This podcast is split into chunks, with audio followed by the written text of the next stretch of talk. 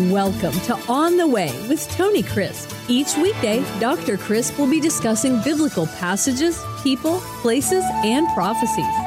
Tune in daily to start your day right and deepen your understanding of how to better walk the way and enjoy the journey. Here's your host, Dr. Tony Crisp. Welcome to On the Way. This is Tony Crisp, and this is podcast number 84. Well, we have been in Ezekiel 37, 38, 39. Now we're going to skip over the details of a future temple that's going to be built, and we're going to go past chapters 40 through 46 and look at a phenomena that's going to happen in chapter 47. Ezekiel said, Then he brought me back to the door of the temple, and there was water flowing from under the threshold of the temple toward the east. Now remember, the directions in the Bible are all from that western ridge. And when a man is standing on the Mount of Olives and he is facing east, then he is facing toward the Dead Sea. And the temple area would be to the west behind him, Mount Moriah. To his right would be the south. To the left would be the north. And uh, that is, uh, if you will recall, this is when I talked to you about orientation and the Orient, and that all directions in the Bible are based off of the sunrise and the sunset, because that was the constant before the poles were discovered. And it was always a way where you could get your true east. And so he was facing forward, for the front of the temple faced forward or faced east, and the water was flowing from under the right side of the temple south of the altar. Now, just south of the altar would be toward what is called David's city or Mount Zion, Mount Zion today, Zion. And underneath that, as you know, is a huge aquifer from which bubbles up the Gihon spring. It is my belief, uh, this is Tony, this is not Bible, but it is my belief that when there is the great earthquake, that there is going to be a fissure in the earth that is going to allow the water that is trapped beneath Moriah, a spring, a river, an aquifer, that it is going to burst forth. And the Bible talks about this supernatural amount of water that is going to come forth. And he said, He brought me out by the way to the, of the north gate and led me around to the outside, the outer gateway that faces east.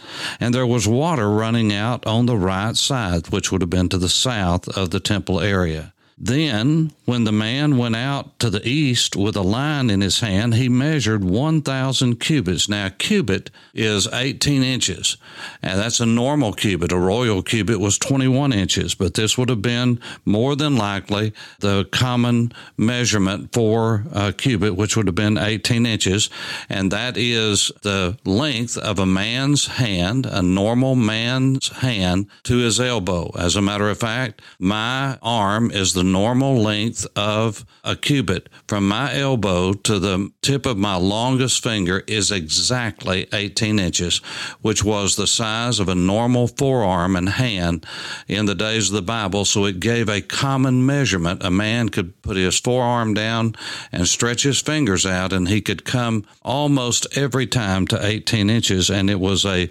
became a standard measurement. So that if you did not have a rule or something to measure measure with, you could always use your arm. Then he said, he measured 1,000 cubits, and he brought me through the waters, and the water came up to my ankles. Again, he measured 1,000, that is, cubits, and brought me through the waters, and the water came up to my knees. Again, he measured 1,000 and brought me through, and the water came up to my waist. And he measured, this is in verse 5, he measured 1,000 uh, cubits again, and it was a river. In other words, as it began the great descent, remember, from the Temple Mount, which is 2,300 feet above the level of the Mediterranean Sea, and the Dead Sea is 1,300 feet below sea level, and together that is a drop of 4,000 feet, and it is such a steep decline that you can see from the Mount of Olives, uh, uh you can see the Dead Sea shining below. It's almost straight down. It has nowhere to go but down, and so it turned into a mighty rushing river. And if you've ever been over there, you know that when the water from rains in the highlands around Jerusalem. It will not even rain at the Dead Sea, and the wadis will wash away with such swift current, it can wash away cars or buildings or anything else that you would have below it. And so, as this river ran and gushed from Mount Moriah, from underneath this Temple Mount, it was forming a river running down to the Dead Sea, and it even gave its route. He said uh, to me, Son of man, have you seen this? Then he brought me out and returned me to the bank of the river. And when I returned there along the bank of the river, there were many trees on one side and on the other. Then he said to me, This water flows toward the eastern region, goes down into the valley, and enters the sea. That would be the Dead Sea. Remember, it's called the Dead Sea. The Jews call it uh, Yam HaMelech, or the Salt Sea, the Sea of Salt, which it reaches this sea, its waters are healed. You see, it's dead. It's uh, nothing can live there. It is too. Uh, salty. It has too many minerals and trace elements in it. And it says is the waters are healed. And it shall be that everything that moves, whether the, this river goes, will live. There will be a very great multitude of fish because the waters go there, for they will be healed, and everything will live wherever the river goes. And it says, It shall be that the fishermen will stand by it from En Gedi. Many of you have been there with me, where David hid in the caves from Saul to En Eglaim. That could have possibly been the area around what we call today Qumran. They will be places for spreading their nets. Their fish will be of the same kinds as the fish of the great sea, exceedingly many but its swamps and marshes will not be healed. There's still going to be a lot of pits and salty swamp areas, but the Dead Sea, that is called the Dead Sea now, is going to live. It's going to have the same consistency of fresh water in it as the Mediterranean. So the same fish that are in the Mediterranean are going to be in the Dead Sea. You see, there are all kinds of things when you're in Israel that you hear about because the Dead Sea is receding and evaporating at a rapid rate. Why? Because it goes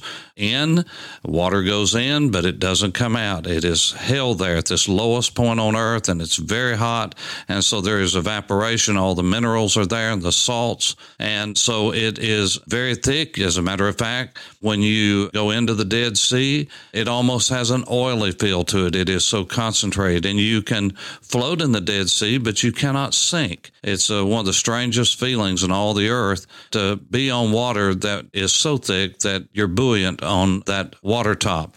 You can literally stretch your legs out, put your hands behind your head. You could uh, read a newspaper if you wanted to, and many pictures have been taken of people sitting in the Dead Sea over their head with water and just be lying out on the water reading a newspaper. It's fascinating, but the Bible says that's going to stop because this water is going to be so pure, it, there's going to be such a volume of it that it's going to heal the waters of the Dead Sea to where things will grow around it, life will be in it, and everywhere this water flows out from under this temple, it's going to be healing, so much so that even the Dead Sea is going to be healed. Now, you will hear, if you're in Israel, that this evaporation rate has great concern for the Israelis. And so they have already designed projects to bring water from the Red Sea, which is where probably most of you have never been around Eilat, called Etzion Geber in the scriptures, but it is far, far to the south and there would have to be a huge canal that would be dug to connect them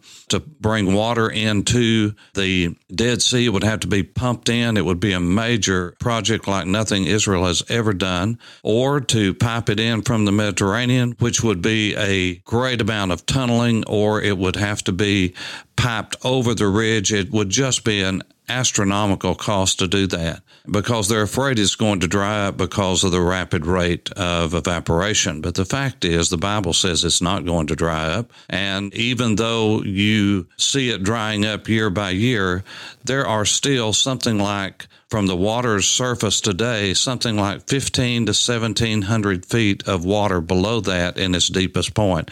As a matter of fact, that Syrian African rift is the greatest, deepest crack in the earth. Now, the reason I'm telling you this is, is because man frets and worries about all the things and, and tries to keep everything in his control. God says exactly what he means, means what he says, and the Dead Sea's not going to dry up because he's going to supernaturally fill it with fresh water, so much so and of such a high, pure quality that fish will live in the Dead Sea. And uh, you and I will see this. We will be able to see this because we will be with the Lord during that time. And whatever He sees, we're going to be able to see and uh, will participate in being His servants here on earth, uh, just like His angels are now. Now, we're not going to be like angels, they are a different created uh, being. But the Bible says we are going to rule and reign with Him. And we will have glorified bodies where we can appear or disappear. Angels have to take on bodily appearance, but we will actually have bodies like the Lord Jesus that can walk through solid material and appear just like he did when the disciples had all the doors and windows barred and locked. Jesus just appeared and then he disappeared like he did at Emmaus with the disciples on the road to Emmaus. All to say, what is in store for us our little minds cannot get a hold of. But now think about it. Not talking about heaven, but talking about life here on earth. On earth. That's the context of when the Apostle Paul said, Eye has not seen, ear has not heard, neither has it entered into the wildest imagination of man the wonderful things that God has prepared for us. I hope this is an encouragement to you as you walk on the way. This is Tony Crisp. Thanks for listening to On the Way with Tony Crisp. Tune in every weekday for information on biblical passages, people, places, and prophecies. Fridays are for your questions. Email your questions to questions at tonycrisp.org, then just listen for your question to be answered on Friday's podcast. That's questions at tonycrisp.org. Thanks for listening and have a blessed day on the way.